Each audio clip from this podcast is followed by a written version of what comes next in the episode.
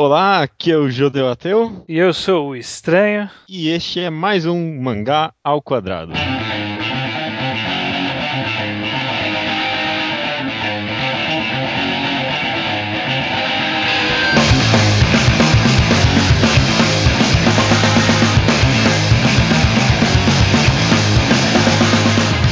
Estamos aqui estranho em mais um Mangá ao Quadrado, o seu podcast semanal de mangás que nunca falha. A gente não falhou durante uma semana desde que a gente existiu. É, acho que é, né? uma só, né? No final do ano não foi uma falha, foi umas férias. Férias, tudo planejado e avisado, né? É. E nessa semana a gente resolveu trazer um daqueles temas de enredo, temas que envolvem o mangás. Essa semana a gente vai falar sobre protagonista, né? É, é um tema que tem muito a ver com os mangás, porque a gente sempre vê protagonistas muito ativos em mangás, talvez mais do que deveriam. A gente vai tentar discutir, ver se protagonismo é um problema dos mangás ou não. Mas para começar, antes de qualquer pseudo discussão e qualquer coisa, estranho, você saberia o que é um protagonista? Você teria uma definição para protagonista aí? Como mandaram a gente os episódios atrás dar uma olhada no dicionário um pouco antes do podcast. Sim. Então, direto do dicionário, o protagonista, ator ou atriz que faz o papel principal em uma peça. E agora? A gente leu o dicionário e não ajudou nada pra gente, né? É, é pois é. Na, na, verdade, eu acho que aí é o que a, a, discussão que surge disso é o que é o papel principal, né? Complicado isso. Quando a gente surgiu de falar protagonista, eu coloquei aqui um tópico pra gente tentar entender o que, qual a diferença, ou se existe uma diferença entre protagonista e papel principal, ou personagem principal, né? Uhum. Só que é, é complicado isso. Parece que não tem. Eu achei que eu ia, ia, ia achar algum texto, achar alguma coisa com uma, algo mais teórico sobre isso, mas parece que não tem muito consenso, né? Não, na verdade é, é bastante discutível, principalmente a utilização de termos específicos. É. Assim, as pessoas podem até concordar em ideias gerais, mas os termos eles não são fixos, certinhos, né? Mas então, por exemplo, um protagonista, a definição de dicionário é o que a gente falou, e aí a gente fica para tentar entender qual que é o papel principal. Quem é o personagem principal? Judeu, uhum. quem é o personagem principal? o personagem principal é o personagem mais importante da obra. Normalmente ele, tipo, tá. Ou, ou, ele tá no título da obra, né? Tipo, Naruto. Naruto é o personagem principal. Uhum. Ou ele é o personagem mais, vamos dizer assim, ativo da obra. É, é o personagem no qual a obra gira ao redor, né? Uhum. Essa é a definição que eu achei, pelo menos, de personagem principal. Você tem alguma outra coisa? Não, é, eu, eu considerei essa descrição também uma outra definição que eu achei que é de personagem focal, a, a expressão, né? Uhum, que uhum, talvez o personagem essa. principal não seja necessariamente personagem focal. Uhum, é, então, é, trazendo em exemplos, né? Lembra quando a gente falou do de Assassination Classroom pela primeira vez? Que aí o Iso, um dos nossos, o amigo meu e um dos nossos ouvintes, citou o TV Trope de Ishmael. Uhum, que determina, que é um trope que determina, é, pra quem não sabe, né, trope é, são truques, entre aspas, que se utilizam em mídias de forma geral e, e aí é, são catalogadas. E aí, no caso, esse trope se diz, diz respeito a um personagem que ele não é o protagonista da história. Embora ele seja o personagem que nos conte a história, né, que seja a visão dele pela qual nós vemos o mundo, ele não é o protagonista, ele não é o personagem focal ele olha o personagem focal. Por algum motivo, escolha narrativa do, do autor, né? Uhum, que era o caso do Nagisa em Assassination Classroom, né? Exatamente. Ele não, era, ele não é necessariamente o personagem principal, porque a obra não, o tempo todo, pelo menos, gira em torno dele, né? Uhum. Nem é o protagonista, porque não é ele que está sendo evoluído ou construído durante a obra, né? Não, talvez até seja, né? Aí que tá. Pode até ser construído, mas é, é, é aquela coisa de intenção, né? De hum, uhum. em, que, em que que na verdade é o ponto focal da história. Eu penso num exemplo literário que eu tô lendo agora, que é das Crônicas de Arthur, do Bernard Cornwell. Que a gente vê a história do Arthur sendo contada pelo Dervel, que é um,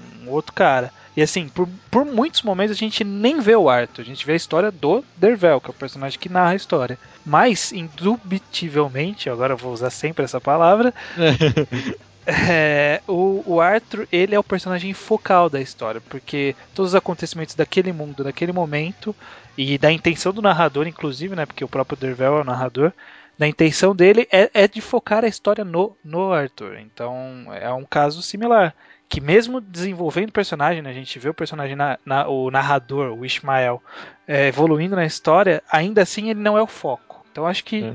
o protagonista nesse caso seria justamente o Arthur, como é o Koro Sensei em, em Assassination Classroom, por exemplo. Interessante, interessante. Um exemplo, acho que o que mais aparece por aí é, é referente à Fantástica Fábrica de Chocolate, né? Hum. Em que o garotinho, como é que era o nome dele? O garotinho. O, o Charlie, não era? O Charlie, né? Você tem razão. O Charlie, ele é o personagem principal, porque a, o foco, ou personagem, o focal, né? Porque a gente vê a partir dele a história, mas ele não é o protagonista, porque o, o Willy Wonka é quem sempre tá evoluindo a obra, é ele que tá guiando a obra e ele que tá uhum. modificando-se com a obra também.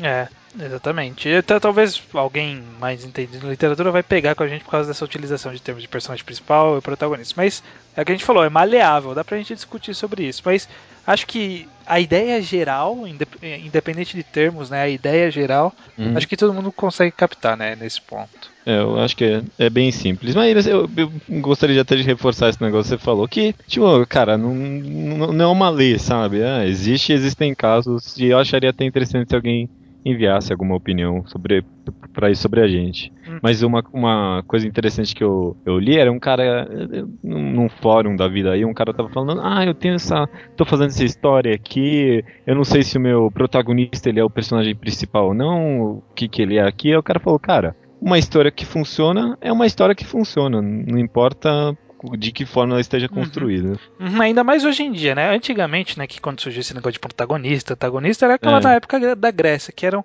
que ou não, eram histórias mais simples e diretas, né? Não tinha uma construção narrativa complexa, como por exemplo, sei lá, Game of Thrones, que são com vários é. protagonistas, né? Não tem, não tem, são vários protagonistas, vários personagens principais, não tem nem aonde achar alguma coisa ali, né? É, Com então, certeza. Então as coisas foram evoluindo. Hoje em dia a gente tem tantas formas de se abordar uma, uma estrutura narrativa que, que esses conceitos mais antigos se perdem e aí a gente acaba ficando nessa guerra de termos. Mas os termos continuam sendo pelo menos úteis, pelo menos para nesse conceito de dissecar uma obra, né? Uhum. Tentar entender o, a raiz de como ela funciona. Exatamente. E é nesse conceito, pelo menos, de protagonista e personagem principal que muitos mangás hoje em dia funcionam, né? E, em mangás a gente teria bons protagonistas e mal protagonistas. Você conseguiria falar um bom protagonista para você? Não necessariamente o que seria um bom protagonista, mas um bom protagonista, lance qualquer um pra mim. É, bom, primeiro que você falou, né? Tem bons protagonistas em mangás, na verdade tem tudo, né?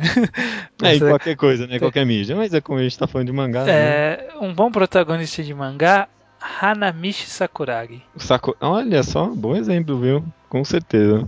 Por que, por que será que ele é um bom. Vamos tentar construir em cima dele, porque ele seria um bom protagonista para você? É, na verdade a gente dá para tentar trazer umas linhas gerais, né? De, de pontos não, não, que, que são importantes para um prota protagonista. Assim, não, são, não é uma lei, né?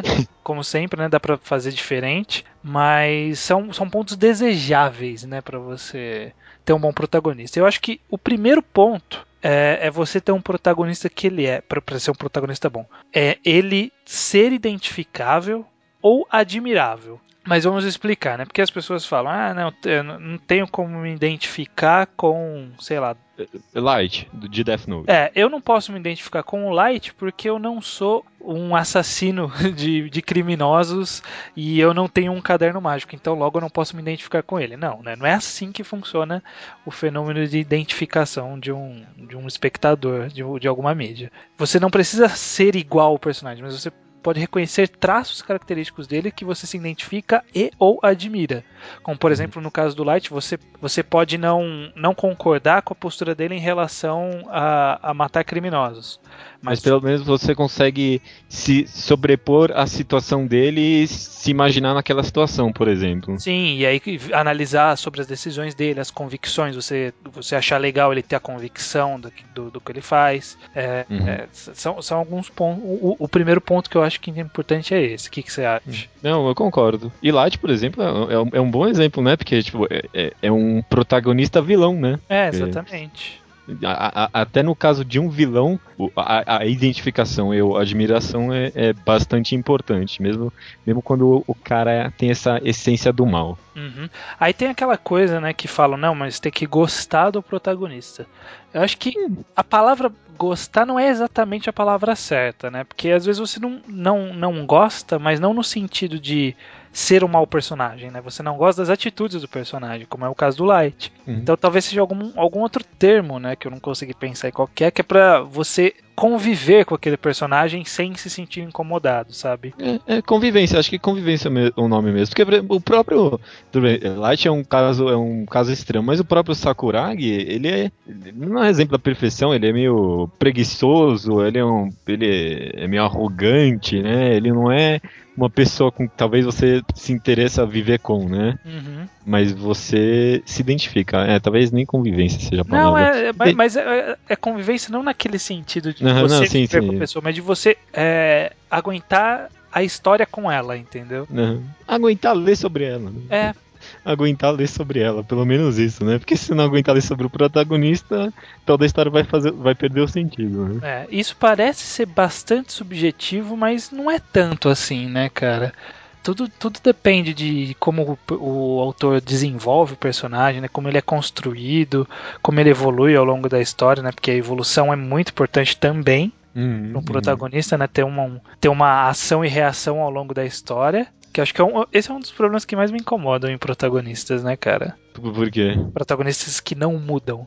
Ah, tá, que continuam igual a desde... É, então, é, é, é, um caso interessante, né? Acho que evolução talvez não seja um, um, um caráter necessário para um protagonista, uhum. né? Principalmente se você pensar em. Mesmo em obras muito episódicas, a, a, até nesses casos o protagonista necessita de uma evolução, né? Uhum. Você, você aguentar aquele mesmo personagem do, do mesmo jeito o tempo todo, talvez, talvez não seja um, um, um, aditivo assim tão essencial, mas é algo que eu valorizo também. É, é uma coisa que eu li alguém falando, mas que, que eu acho que é o que define, né? Tipo, o protagonista ele tem que mudar o mundo à sua volta e ser mudado pelo mundo à sua volta. Hum, interessante. Então, é, por exemplo, é o caso do, do, Sakuragi, por isso que eu falei que ele é um bom protagonista. A gente vê claramente ele interagindo com o mundo e o mundo interagindo com ele e os efeitos que isso causa, tanto nele, tanto visualmente, né, que a gente vê da passagem dele de cortar o cabelo, até né, de, de interação entre os personagens. Isso é muito importante pro protagonista. Ah, com certeza, com certeza. Talvez por isso, eu tô tentando pensar aqui em contra-exemplos, mas é Não, difícil, um né? contra-exemplo, me fala o que, que mudou do Natsu de Fairy Tail do primeiro capítulo pro último capítulo que saiu. É, com certeza, nada, né? O que, que tem de diferente? O que, que ele evoluiu desde então? É, ele certeza, tem a mesma nada. personalidade Malemar tem. Não, não vale Mal falar... tem personalidade, né? É, é, não vale falar de poder, porque, né? Isso não, não diz de evolução de personagem, diz evolução de poder de personagem, que é outros 500. Uhum. Mas, tipo, ele age do mesmo jeito do primeiro capítulo até agora, sabe? Não mudou nada. É, é, você vê que no final acaba sendo bem essencial, porque ele, em certos aspectos, até é identificável, né? Se bem que nem isso, né? Nem identificável ele é, porque ele é esse, ele é esse mongoloide comilão, né? Então, é, ele tem aquela coisa de, de defender a justiça, essa coisa que todo protagonista de Battle Shonen tem, que acaba sendo um fator admirável normalmente para crianças, menos. né?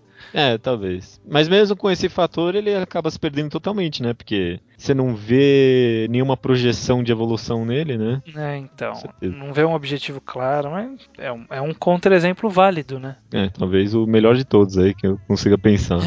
mas um, um exemplo, talvez até melhor do que, na minha opinião, pelo menos Slam Dunk, é Ricardo Nogo. Nossa, uhum. que aquele em, em termos de evolução, acho que Caro no Go, é, pra mim, é um, é, é um ponto máximo, viu? Porque o que aquele personagem muda e você acompanhando aquela evolução, né, de é fantástico, eu gosto muito de Ricardo. Uhum. Não, é um ótimo exemplo também. O mostrando outra, novamente, é você vê, ó, você vê que é justamente todos os pontos, né? Tipo, identificável. Você não sabe o que é Go quando você começa a ler, você tá junto e... com o Ricardo nessa. É, com certeza. Admirável porque você vê o cara crescendo e ficando fodão e você fica, porra, que da hora, o cara cresce e fica fodão. É, ele movimenta a história, a história movimenta ele. É, os pontos essenciais o cara tem, né, meu? Uma palavra que eu gosto de usar muito é projeção. quando você consegue se projetar, ou, pelo menos projetar os sentimentos do que o personagem está tendo, mesmo que seja de, de forma meio metalinguística, né? A sensação que você está lendo é a mesma sensação que o personagem está tendo. Eu, são pontos que eu admiro muito. Projeção é uma palavra que eu gosto. Mas aí então a gente entra no problema, né? Em muitos mangás, que é como, por exemplo, o que acontece com o próprio Natsu do uhum. Fairy Tail, que é o, o famigerado termo protagonismo. Protagonismo. É, existe essa palavra, tem, tem, tem, no dicionário, eu acho. Tem, tem que ouvir, mas a definição não é a mesma que a gente acaba utilizando no mundo dos mangás, então nem vale a pena citar. Não mesmo. Porque eu, pesquisando protagonismo no Google, eu só acho sobre protagonismo juvenil. Ah, eu também vi isso. É, eu, nem, eu nem fui muito além sobre o que, que sobre o que, será que é isso. Eu não, nem, nem cliquei em nenhuma das páginas. São umas atividades aí infanto juvenil. Não, não é importante pro mundo dos mangás. Mas o que, ah, então explica, já que a gente não tem definição do dicionário, diz para os nossos ouvintes o que é protagonismo judeu. Protagonismo, para mim, pelo menos, como problema, talvez não estrutural de mangás, é quando o protagonista é, excede demais o seu papel de protagonista, será que tá certo isso? Ou pelo menos. Hum, é, vamos ver pra onde é, você tá indo. Ou, ou, pelo menos se sobrepõe a todos os demais personagens da obra. A, o, a obra é focada somente nele, só que de uma forma não positiva. É, eu, eu penso em o, o enredo é modificado. Não, o enredo não, né? Mas, tipo, o mundo, as regras do mundo são modificadas em favor do protagonista. Ah, eu também. Essa é uma definição boa. As regras do mundo são. É, não, bem melhor. As regras do mundo são modificadas a favor do protagonista. Com certeza, cara. É, quando o, o, o protagonista deixa de interagir com o meio, né? É, quando ele, ele se torna Nesse uma, sentido, uma... pelo menos.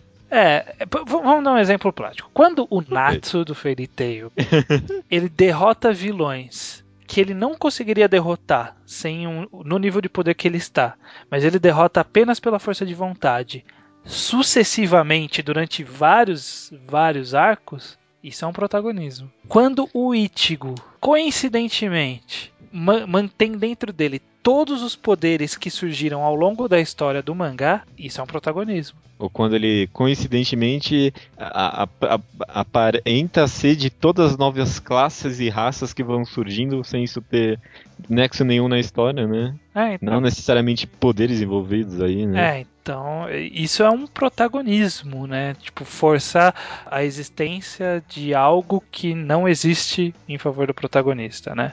É, você vê problema nessa prática, Judeu? Problemas eu vejo, né? Fode a história inteira.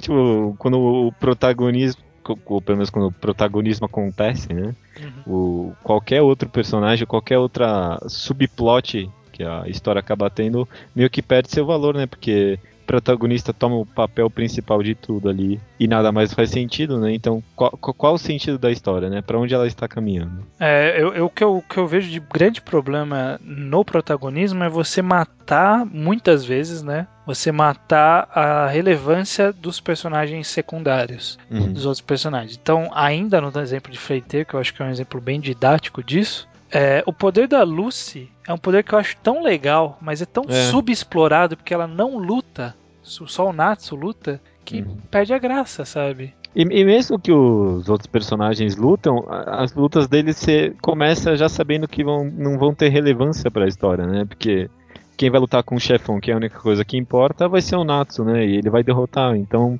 qual a importância de todo o resto que tá acontecendo? É, então, exatamente. Você para de se importar com os outros personagens, né? Eu acho que esses são os maiores problemas, os outros personagens, né?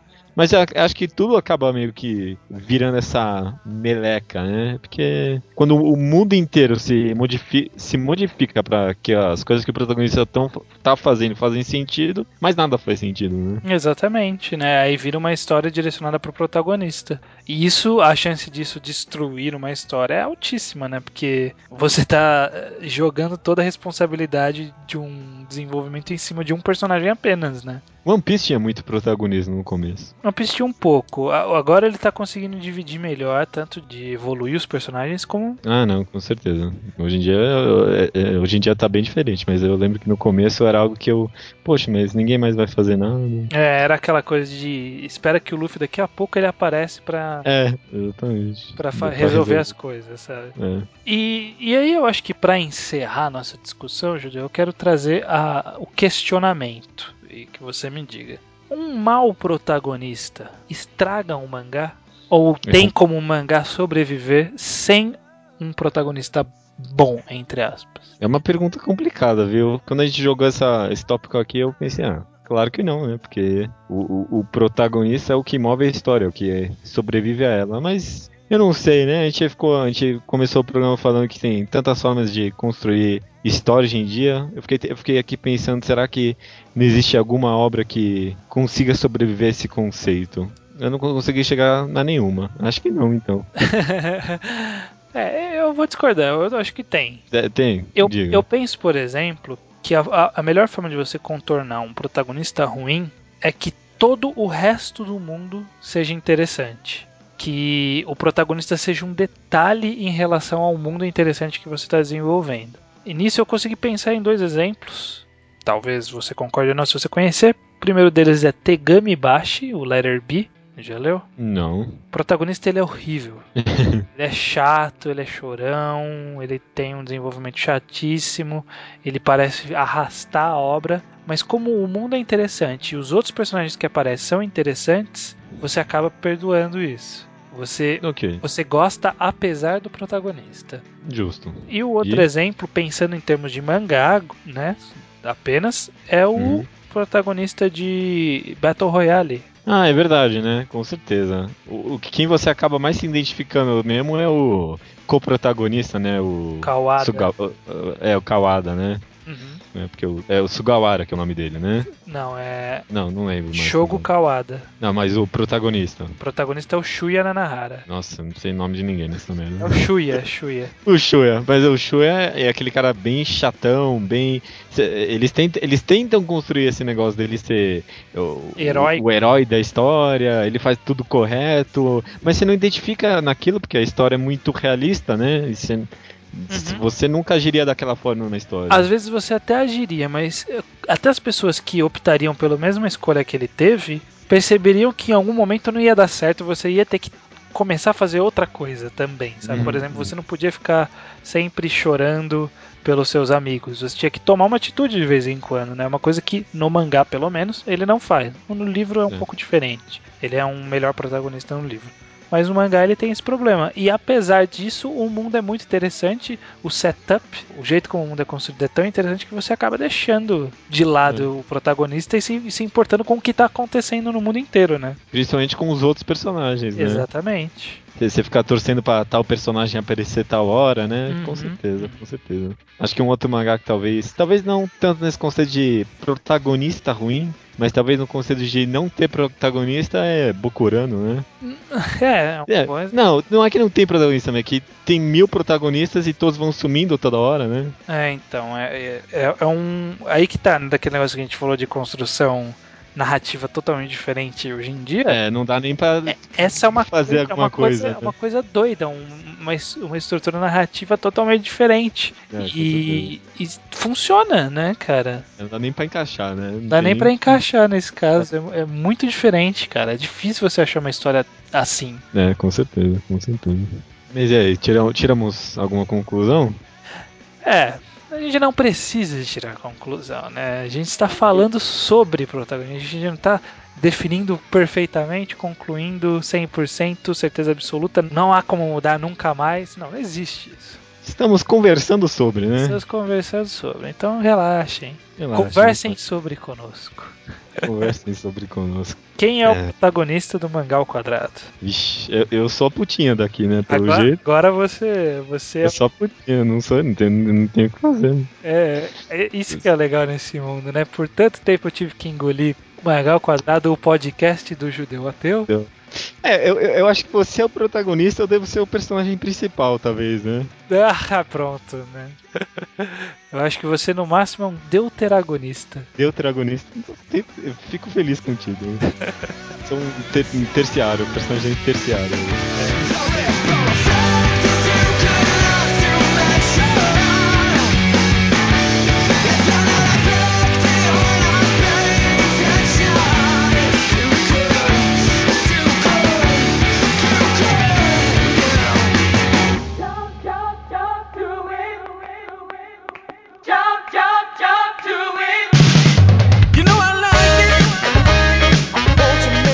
Para a leitura de meus episódio 32?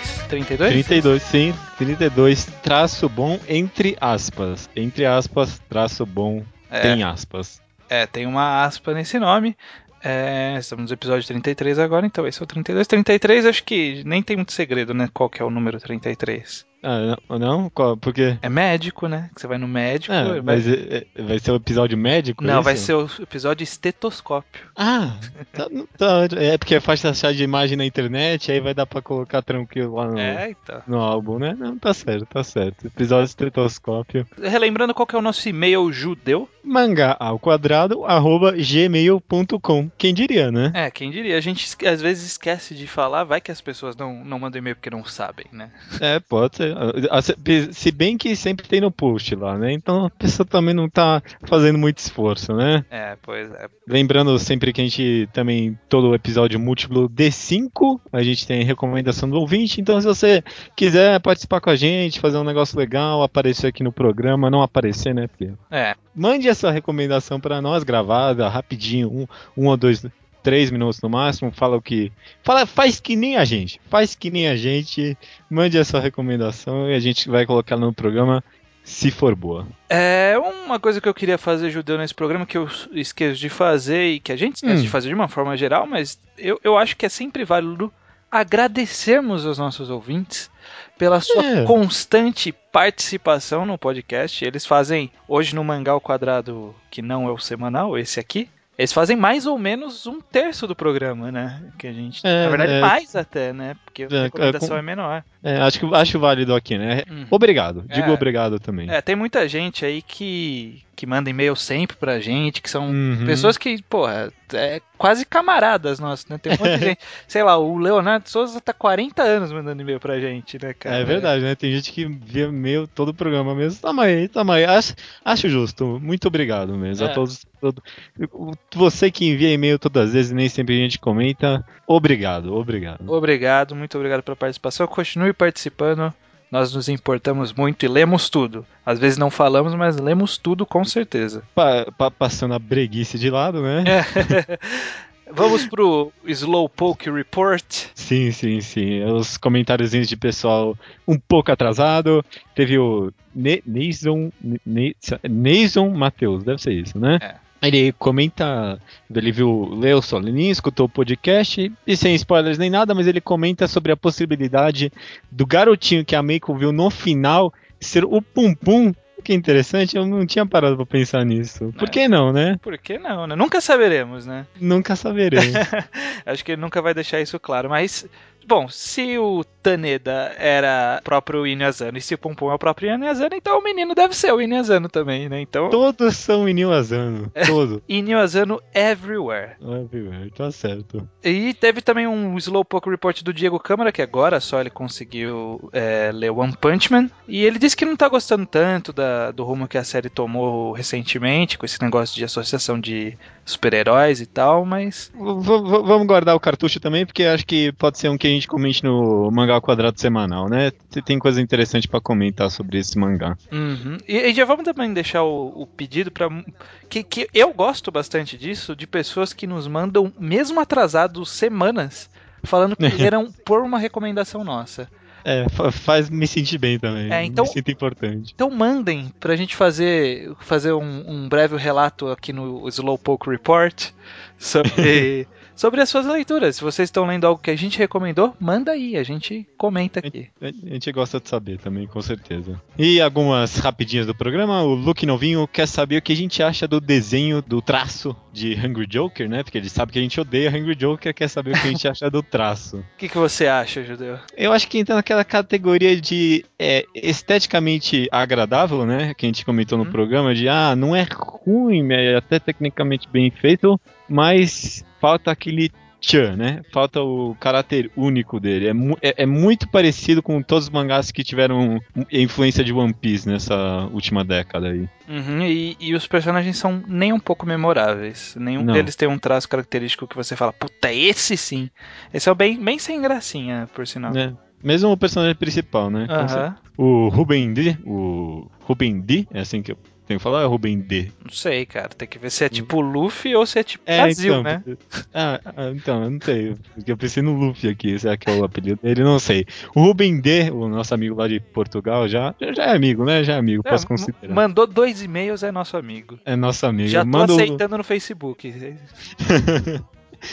Manda um link de análise sobre Go Go Monster. Eu ainda não li, porque eu não li Go Go Monster, mas vai ficar aí nos, nos links do programa. Inclusive, eu não sabia que tinha saído o Google Monster nos Estados Unidos. Eu já coloquei Ah, na não? minha lista da compra do próximo mês no Book Depository. Não sabia, não sabia. É, é, é- é bom que você tá gastando aí já, porque o Thiago Machado pediu, manda- recomendou mais dois livros pra gente ler. Nossa. Ambos Não, não, ele recomendou pra mim dois livros. né? É.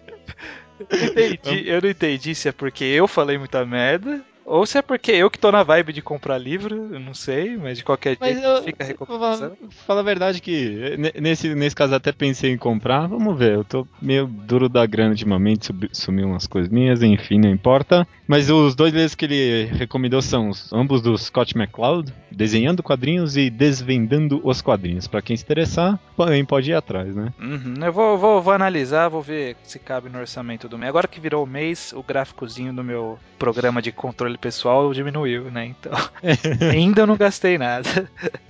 Não. E eu queria comentar rapidamente eu mesmo aqui sobre uma. sabe, Não foi uma polêmica, né? Mas muita gente eh, comentou sobre esse negócio de eu falar que Doro é melhor do que a arte de Blame. Você meio que mijou pra trás aí, porque falou que não é o Doro Redouro, né? E tudo bem, nada mais não, justo. é, mas que, que É, isso? não, que, que absurdo esse? Eu tô quieto aqui. Eu falei, eu vou, eu vou explicar a minha parte, você explica a sua. O que eu falei no programa, que eu espero ter deixado claro no comentário, não foi que a arte de Dororedoro é melhor do que Blame. A gente estava falando sobre a sujeira, a confusão, em como isso ah, ajuda o enredo. E tive a impressão, eu de quem não leu, de que em Dororedoro parece que ele funciona melhor esse tipo de sujeira na, na, na obra do que em Blame. Mas não tô dizendo que é melhor do que Blame, nem em enredo, nem em arte, nem em nada. Tô dizendo que esse aspecto talvez Parece seja melhor. ser melhor. Parece, nem, nem, fui, É. nem fui conclusivo. Não, eu, eu acho que eu fui um pouco conclusivo, porque é o que eu acho mesmo, cara. Eu, eu- mesmo com tudo que foi falado aí nos comentários, o pessoal comentou bastante, eu ainda acho Dororedoro, não vou dizer muito melhor do que Blame, mas principalmente o, o começo de Blame, Dororedoro é muito melhor. Blame, em alguns momentos, ele, ele é quase incompreensível, ele... Dororedoro tem... Ele, ele usa do caráter meio rascunhado de uma forma muito mais engenhosa do que Blame. Além da que a Ki ela sabe trabalhar com expressão facial, designer de, perso de é, character design de personagem de uma forma muito mais fantástica. Eu É, expressão facial é um problema do começo de Blame, né? e, e não é nem porque o personagem é, ele é caladão. Tipo, nem os personagens, os outros personagens que aparecem durante a obra não tem praticamente emoção nenhuma, né? Tô- não, não, não tô nem criticando o mangá, o mangá é excelente. A gente tem um, Não, é, a gente tem um Tokeshi inteiro falando sobre isso, né? é, eu, eu adoro, eu adoro a obra, eu adoro Blame. E só, só uma coisa específica que eu queria comentar é que comentaram, no- é, fizeram um comentário nos comentários, é, fizeram um comentário nos comentários de que, por exemplo, o Dororedoro é escrotão porque algumas das cenas, ou a movimentação não é real. E cara, isso é uma, isso é uma espécie de mentalidade muito elitista e pretensiosa, porque não, não existe arte sem contexto e o cara falar que a movimentação em Dororedoro é totalmente desconexa só mostra o quanto importante é isso, porque a movimentação muitas vezes no mangá é desconexa, porque é como se o ator tivesse querendo mostrar uma espécie de arte marcial impossível que um dos personagens tem. Então, em alguns momentos é, a, a movimentação realmente parece desconexa, mas é, é proposital. Isso só mostra o quanto o, o contexto de uma, eh, de uma arte é importante para o mangá. Não, não existe arte sem contexto. É isso que eu queria falar. Beleza. É, Tiago Machado, por comentário no Mangás Underground, ele fez dois comentários, né? No primeiro deles é o que ele recomenda, né? O livro, e ele diz também o seguinte: Judeu. Sobre a arte no mangá ser mais autoral que nos comics. Discordo um pouco, né? Que você tinha afirmado isso. Ele discorda um pouco, embora concorde um pouco também. É, o traço no mangá ser mais autoral, em parte, ocorre porque o roteirista é o desenhista. Contudo, mesmo no mercado americano, a arte tem um peso muito grande. Na verdade, é impossível tanto o roteirista e o desenhista serem autorais é, respeitando o espaço do colega. Cito como exemplo Electra Assassina, com Frank Miller nos roteiros e Bill Sienkiewicz. errei, errei, mas eu já tô assumindo aqui. Nos, é, desenhos. nos desenhos. Sendo que eles estavam usando uma personagem é, que sequer é deles. É, é da Marvel. É, no, no geral, quer dizer que quando desenhista e artista estão colaborando, é possível ambos serem autorais, no, no, no, mesmo nas HQs americanas, né? Uhum. Ah, tá, eu entendi. É porque você tinha dito que por ter uma pessoa só era mais autoral, mas no coisa por trabalhar com, uma, com personagens que não, não são né, do, do próprio autor, talvez fique menos autoral e tal. É, é, bom, eu até consigo concordar com ele que existem, sim, né, autores bastante autorais em comics americanas. Não aquelas comics realmente autorais, estamos dizendo de comics de super-heróis, esse tipo de coisa. Conseguem é. ter personagens, conseguem ter autores autorais, mas eles são minoria, isso tem que assumir. No segundo comentário que ele fez aos 45 do segundo tempo, ele diz o seguinte: que ele estava pensando. Gostar de um traço artisticamente bom é um desafio como gostar de música de alta qualidade, como música erudita. É difícil para alguém de pouca bagagem curtir um Chopin ou um Mozart em sua integridade. Assim como traços de alto valor artístico às vezes se torna difícil de agradar a uma pessoa que possua pouca bagagem de quadrinhos ou para pessoas que não tenham costume de estudar a mídia. Ou seja, às vezes um traço trabalhado demais, técnico demais, se torna meio emértico, emértico. Difícil de ser degustado por um leitor normal, mediano, então eles ficam na zona do conforto, do bonitinho e simples. É, eu, eu entendo o comentário dele, mas eu não, não consigo pensar em um exemplo que se aplicaria em quadrinhos. Tipo, algo que é tão bom que as pessoas acham estranho. É, é complicado, é, porque normalmente o, o, o, trabalhado demais é o que é normalmente exatamente o que é mais apreciado, né? Uhum. É mesmo pelo público mais padrão no, no em quadrinhos. Uhum. É, o que eu acho que é complicado é porque no, no, caso da música e da, e da arte, né, do coisa, é uma diferença bem gritante porque a música erudita ela é, mei, é meio que entre aspas é uma unanimidade de uhum. que de que é tipo entre aspas o suprassumo da música, enquanto na, na arte de, de pintura, né, de desenho, de, é, de quadros, por exemplo, não, há um absoluto assim, né? A humanidade passou por várias fases fases diferentes que em várias fases determinava o que era o absoluto. Então, é, dizer que o traço perfeito é o melhor, isso era coisa dos classicistas. E mas e aí? E, e Picasso, né? Por exemplo, onde ele entra aí, né? Onde entra o naturalismo? Onde entra um monte de outras coisas, o surrealismo? Onde que entram essas, esses outros traços? É. São ruins? Não, né? São vertentes diferentes aí que tá. É, com certeza. Acho que tem um subjetivismo um tanto quanto maior, pelo menos nesse quesito de supra-sumo, né? De o máximo. Porque música também tem muita coisa que não se sabe definir direito até que ponto é bom, até que ponto é ruim, né? Uhum. Música também tem muito subjetivismo. Então é relativo, é relativo. Uhum. Leonardo de Souza também, mais uma vez, né, como sempre, enviou um e-mail pra gente. Ele diz o seguinte: A lição que ficou ao fim foi que o traço é bom se combina com a história. Ou quase isso. O que eu pensei ao fim do programa foi que o traço não é algo tão subjetivo quanto a história.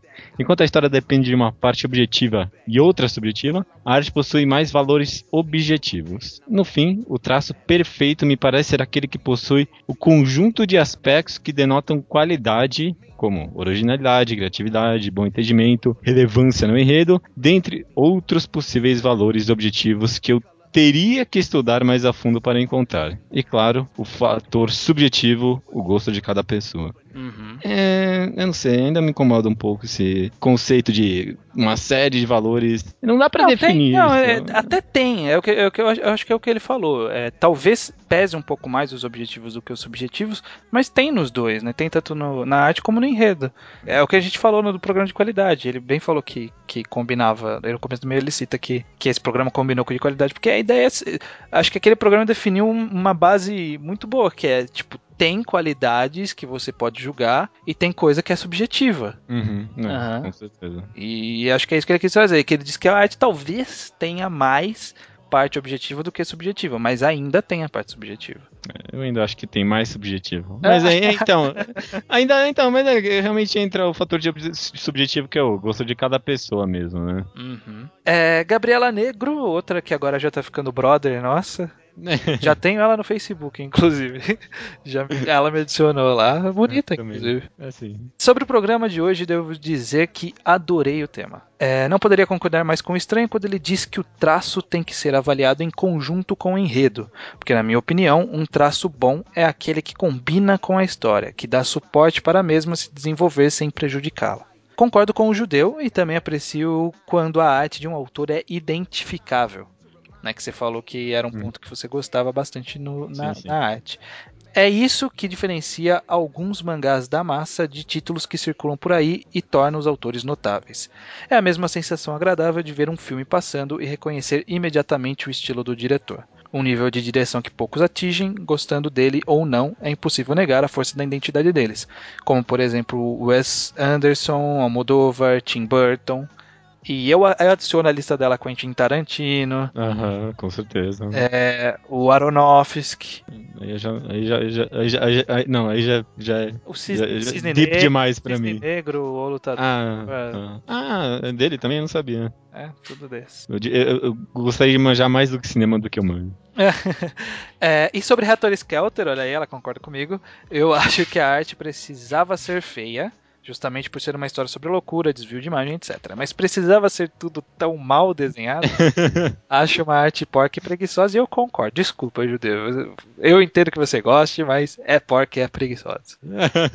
não, não tenho nem o que falar. Não tenho nem o que falar. É um pouco preguiçosa a arte, mas não acho porca. Ah. É relativo, é relativo, é relativo. Ai, ai. Rubem D comenta o seguinte: Na minha opinião, um traço, entre aspas, bom é aquele que incorpora e é capaz de transmitir visualmente o tom, os sentimentos e a mensagem por trás da obra, que é capaz de dar uma forma física, fazendo a ponte e harmonizando a arte visual com a arte da escrita e do roteiro. Assim, o exemplo- usando o exemplo de Gogo Monster, o traço é bom porque reflete o mundo através de olhos de uma criança alienada pelo peso da sua imaginação, em contraste com a realidade imediata e prática do dia a dia escolar e da incapacidade de se relacionar com seus colegas. Caramba, isso que é análise, hein? Não, é, ele provavelmente leu Gogo Monster, né? Pelo, pelo e-mail deu a entender isso. E tá aí, ó, contextualizando a obra pra gente, né? Uhum, E, e- e mostrando que faz sentido, novamente, o traço ser daquele jeito, né? E ser propositalmente daquele jeito, né? Uhum. No sentido em que o judeu falou de um traço bom ser único, imediatamente identificável, temos o exemplo peculiar de Hunter x Hunter, com certeza, cara. Que cumpre esse requisito, mas é prejudicado pela preguiça do autor em trabalhar nos backgrounds, pelo texto abundante, pela simplificação ex- excessiva, mas que ainda assim contrariada pelo character design interessante e carismático, pela força e originalidade das ideias, e tenho tudo isso em conta ao mesmo tempo ao ler a série, né? É. Eu, eu, eu gostei da, da expressão é, simplificação excessiva. Nossa, é a melhor descrição de Hunter x Hunter. Preguiça ainda acho melhor. mas tudo- eu, eu, fico eu não leio Hunter x Hunter, mas eu fico pensando que quem lê não se sente um pouco ofendido, não. Aí eu ficaria, viu? Do, do autor fazer um negócio desse, né? Aí eu fico, eu, fico, eu fico ofendido sem ler, imagina se eu lesse. É, eu leio aquilo, porra, mano. Como é que vocês. Caramba! Tá bom. É, e para finalizar, Rafael Nonato no Mangatologia comentou: é, faço dois cursos de desenho, um de mangá e de outro de ilustração, então uma opinião abalizada. Uhum. E adoro desenhar, por isso eu acabo reparando bastante nesse aspecto dos mangás que leio. A arte, em qualquer mídia ou instância, não tem que ser extremamente correta, mas sim se adequar ao contexto proposto. Olha só como, como, como isso resume bem o que a gente quis dizer. Sim, sim. Só que com propriedade, diferente da gente que não tem tanto. Assim. É, ó, ele prossegue. Eu creio que uma arte ruim é quando ela chega a atrapalhar a experiência de leitura e quando ela me passa uma ideia ou sensação diferente da que ela deveria estar me passando. Um mangaka que eu curto muito os desenhos é o Takeshi Obata. Apesar de toda a controvérsia e reclamações com Bakuman, eu ainda acho dele- o traço dele muito bom e que serviu muito bem ao que foi proposto, algo mais estilizado, dinâmico e também agrada as garotas. Que, que muita, eu lembro quando, quando começou o Bakuman, muita gente falou: Nossa, essa é, esse é o autor de Dead Note, mudou muito o traço, olha como que tá, e ainda mais mais pra frente, né, da obra, que foi ficando mais estilizado, né? Uhum. Teve- Mas eu- você, você acha interessante, né, esse negócio dele ter mudado de propósito, mas eu não tenho. Até hoje eu não tenho certeza se ele simplesmente se cansou da obra ou se tipo ele fez mais estilizado de propósito. Eu, eu acho, assim, eu tô chutando sobre autores de mangás. Eu acho que quanto mais eles trabalham, mais estilizado fica o traço. Fica. É, eu acho que o autor ele vai descobrindo o jeito que ele gosta melhor de trabalhar. Um exemplo que eu dou, que eu, que eu gosto de Shaman King, que hoje em dia está extremamente estilizado, mas no começo não era tanto, no começo era mais padrão. Eu acho que com o tempo o autor ele foi descobrindo qual era o traço dele. E talvez tenha sido isso com Bakuman. Talvez não seja o, tra o traço do Obata, mas seja o traço do Obata para Bakuman. Ele foi descobrindo ao longo da obra. Não vejo problema. É, acho interessante. É, é, o que aconteceu com ele no caso de Ricardo Nogon, né? Uhum. Ele, ele, começou com aquele traço bem shonenzão típico, e aí ele foi descobrindo durante a obra o traço que ele provavelmente achou que mais se adequava ali ou que mais se adequava a ele. Talvez em Bakuman tenha acontecido a mesma coisa. Eu, hoje em dia eu olho, eu tento olhar um pouco mais diferente do que eu olhava na época. Na época eu só reclamava de Bakuman. Só é. reclamava. eu lembro, eu lembro, eu lembro. Imagina se tivesse Magal quadrado na época de Bakuman. Nossa, ah, eu ia desistir, eu ia pedir pra gente parar de fazer. Cara, é. Não, é. chega, não dá. Nunca, não nunca, não. Para, não, para. Nanamini de novo. Nanamini voltou. Puta que pariu.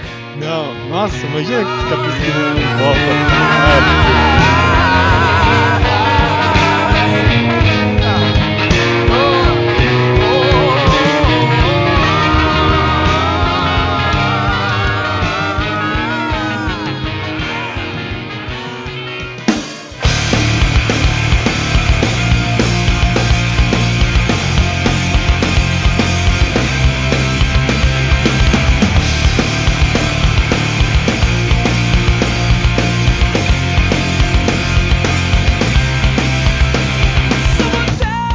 Recomendação da semana é por minha conta. Não tem musiquinha inicial, nem nada mais dramatizado, porque eu esqueci a recomendação, foi em cima da hora. Eu acho que honestidade traz variedade e, qualidade. Ah, então tá bom.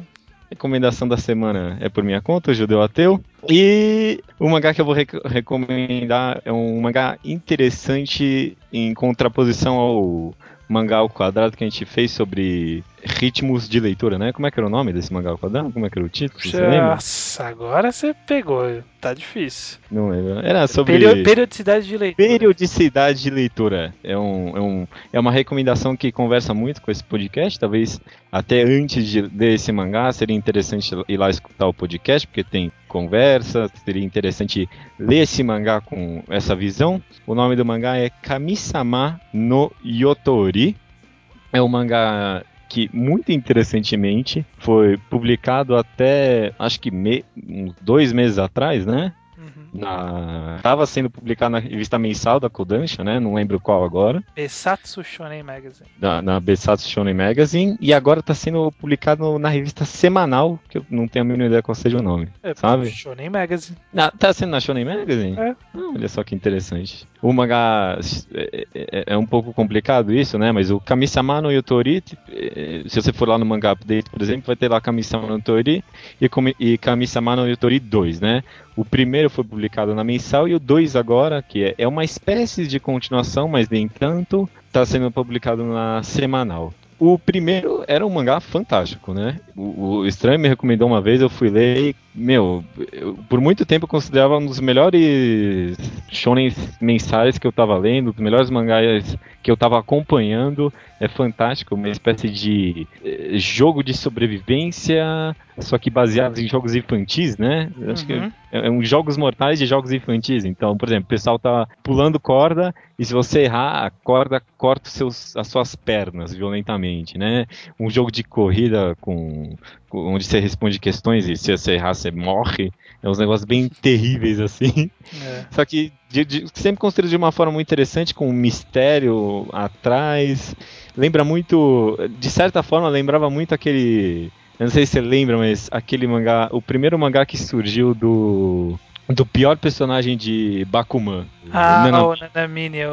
É, é verdade. A classe do não sei o que lá. Que, que lembra Bakuman, esse mangá lembra muito isso, só que de uma forma muito mais interessante. Aí ele até o, foi até o quinto volume, terminou, terminou mais ou menos ali, deu final, e agora o segundo, a segunda parte, parece que ele está recontando de uma outra visão, de uns outros alunos toda a história, só que semanalmente. E eu acho interessante isso, porque eu nunca eu escutei, eu nunca li um mangá que foi de mensal para semanal. A gente tem o caso de de Villansar, que foi de semanal para mensal, e o resultado foi uma maravilha. E vamos ver, eu tô. Já, até agora parece que tem uns cinco capítulos no semanal.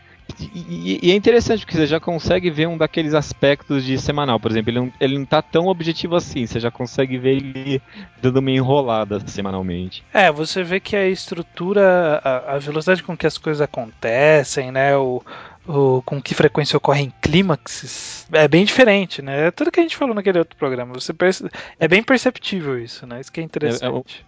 Um mangá muito interessante para observar isso, com certeza. Kami-sama no Toyori e Kami-sama no Toyori 2, né? Os é, dois. Ni. Ni. É, Kami-sama no Toyori Ni. Mas eu falo dois, né? Porque eu tô no Brasil. É, então você tem que traduzir todo o título, né? É que pariu, é verdade, então, né? é Como Deus diz. É isso? Como Deus diz, o Deus disse dois. Deixa eu ver se é isso mesmo. As the God of Death dictates. Ou Nossa. like. Não, like God says. Acho que esse é um. Ah, já tem um Like God 6 aqui, mas deve ser como. É, vamos, foda-se também. Mas a recomendação vale mais por isso mesmo. É um mangá interessantíssimo e muito interessante também para a gente ver, assim, vivenciar a, a periodicidade de leitura. Não, bacana, eu gosto, gosto bastante de Kamisama no Yutori. E eu gostei do final do, da primeira obra. Me perguntaram uma vez no ESC que eu tinha achado do final, porque o final ele é um pouco conclusivo, diferente, né? Não, não digo porque, porque a gente sabe que tem essa continuação que tá vindo aí, que é uma continuação é. barra spin-off, que eu acho, bom, não vou, não vou fazer teorias em cima do que vai acontecer, porque as pessoas têm que lerem, mas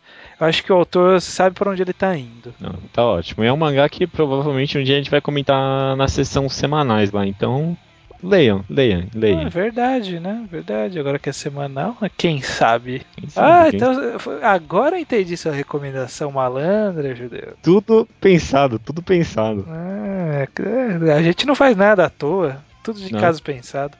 Nada improvisado aqui, nada. Ou você nada. acha que eu joguei o, o ping-pong na semana passada sem, sem pensar que um dia a gente vai fazer um mangá enquadrado sobre? É, com certeza, é, com certeza. Então.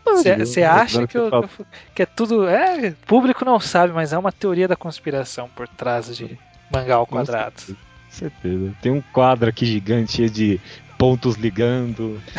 então é essa a recomendação da semana, Kami-sama no Yutori. É. E. Até essa semana. Que vem. Que, que, nossa, que coisa mais. Que de prega, né? Coisa Não. de gêmeos, né? Que termina. Caralho, que bosta. É. Não, não. É, vai, vai ter esse final de merda porque ninguém mandou a gente. Essa bosta, né?